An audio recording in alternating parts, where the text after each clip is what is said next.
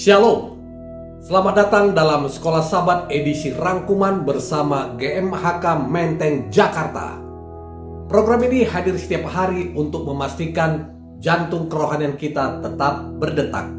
Bersama saya Pendeta Rois Panjaitan.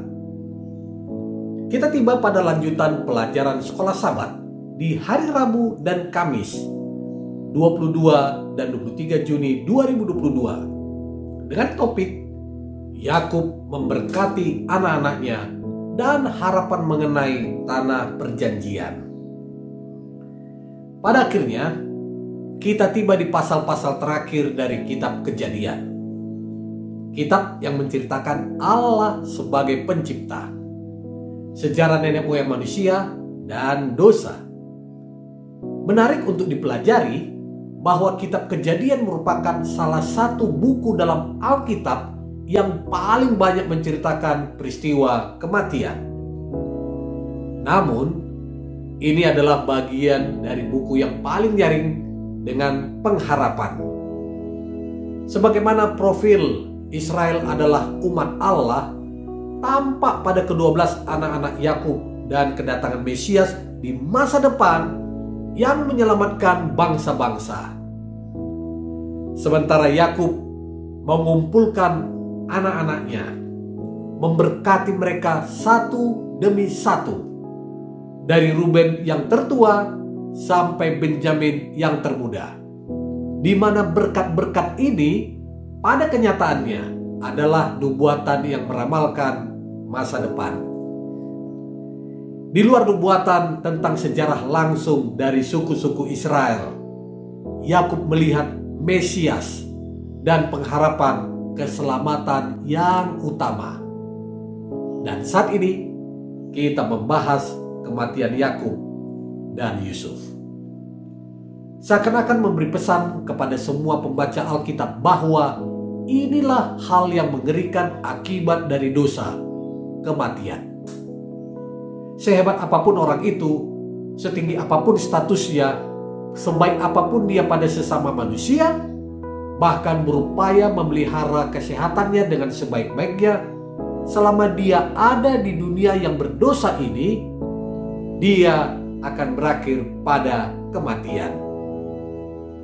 Dan kematian itu pasti terjadi bagi setiap individu dan hanya masalah waktu dan cara saja bagi setiap orang menghadapinya.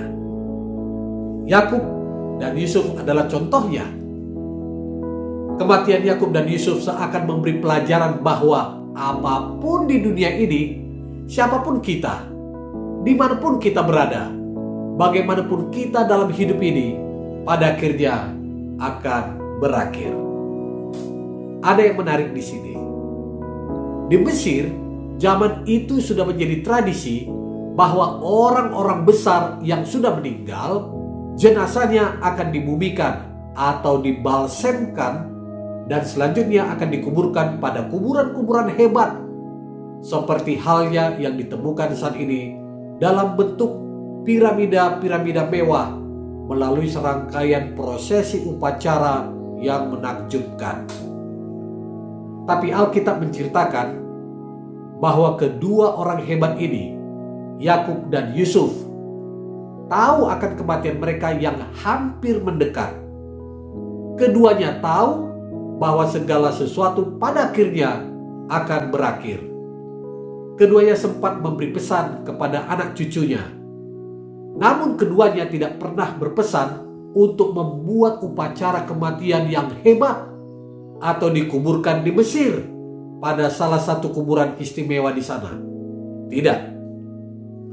Sebaliknya, keduanya berpesan untuk membawa tulang-tulang mereka ke tanah perjanjian yang dijanjikan Allah untuk diberikan kepada mereka. Yakub dan Yusuf khususnya pernah menerima dan merasakan segala fasilitas istimewa Mesir. Tapi hati dan pikiran mereka tidak pernah ada dan tinggal di Mesir, melainkan ke negeri yang dijanjikan dengan sumpah kepada nenek moyang mereka, negeri perjanjian Kanaan. Jika Yusuf mau, jenazahnya dapat ditaruh pada salah satu piramida megah di Mesir karena dia layak untuk itu. Tapi dengan pesan yang sama, seperti yang disampaikan ayahnya Yakub kepada anak cucunya yang mengingatkan bahwa tulang-tulang mereka harus dibawa pulang ke negeri asal mereka itu. Yusuf juga meminta tulang belulangnya dibawa ke Kanaan. Pesan melalui tulang belulang ini adalah pesan abadi kepada anak cucunya, juga bagi kita semua. Pesan bahwa kita hanya pendatang di bumi ini. Kita hanya lewat sebentar saja. Tidak heran Ibrani 11 ayat yang ke-22 mengatakan demikian. Karena iman, maka Yusuf menjelang matinya memberitakan tentang keluarnya orang-orang Israel dan memberi pesan tentang tulang belulangnya. Dalam tradisi kuno, jika keluarga hendak mengantarkan tulang-tulang leluhurnya untuk dimakamkan, maka seluruh anggota keluarga yang terkait tidak ada yang terkecuali wajib ikut mengantarkannya ke tempat pemakaman. Lihat di kejadian 50 ayat ke-13 dan 14. Hal ini seakan-akan memberi kesan dan pesan kepada seluruh keluarga bahwa di mana tulang itu dikuburkan, di situlah tanah kediaman keluarga. Jadi Yakub dan Yusuf ingin mengingatkan kepada keturunan mereka bahwa Mesir yang megah dan hebat itu bukanlah tanah mereka tapi Kanaanlah sesungguhnya menjadi tanah perjanjian bagi mereka untuk mereka tinggal selamanya. Penutup buku Kejadian memberi kesan bahwa tidak ada yang abadi di dunia yang berdosa ini. Seperti pemata Cina kuno berkata dalam terjemahan bahasa Inggris, "No fish last forever." Tidak ada pesta yang abadi karena semuanya pada akhirnya berakhir. Yakub dan Yusuf, keduanya orang hebat, pernah menikmati keindahan dan fasilitas terbaik Mesir saat itu. Semua itu berakhir saat kematian mereka.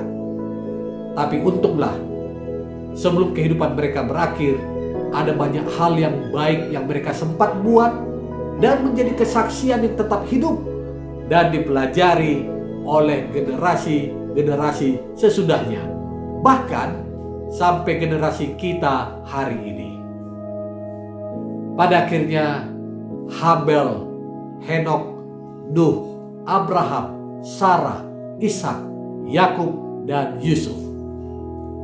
Tokoh dari kitab kejadian yang namanya dicatatkan sebagai pahlawan iman dalam buku Ibrani 11 menjadi tanggapan manusia atas kesetiaan kepada Tuhan.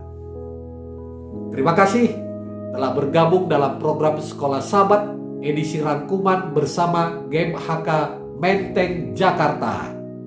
Sekolah Sabat yang bersahabat, bersemangat, semua terlibat, jangan terlambat. Tuhan Yesus memberkati.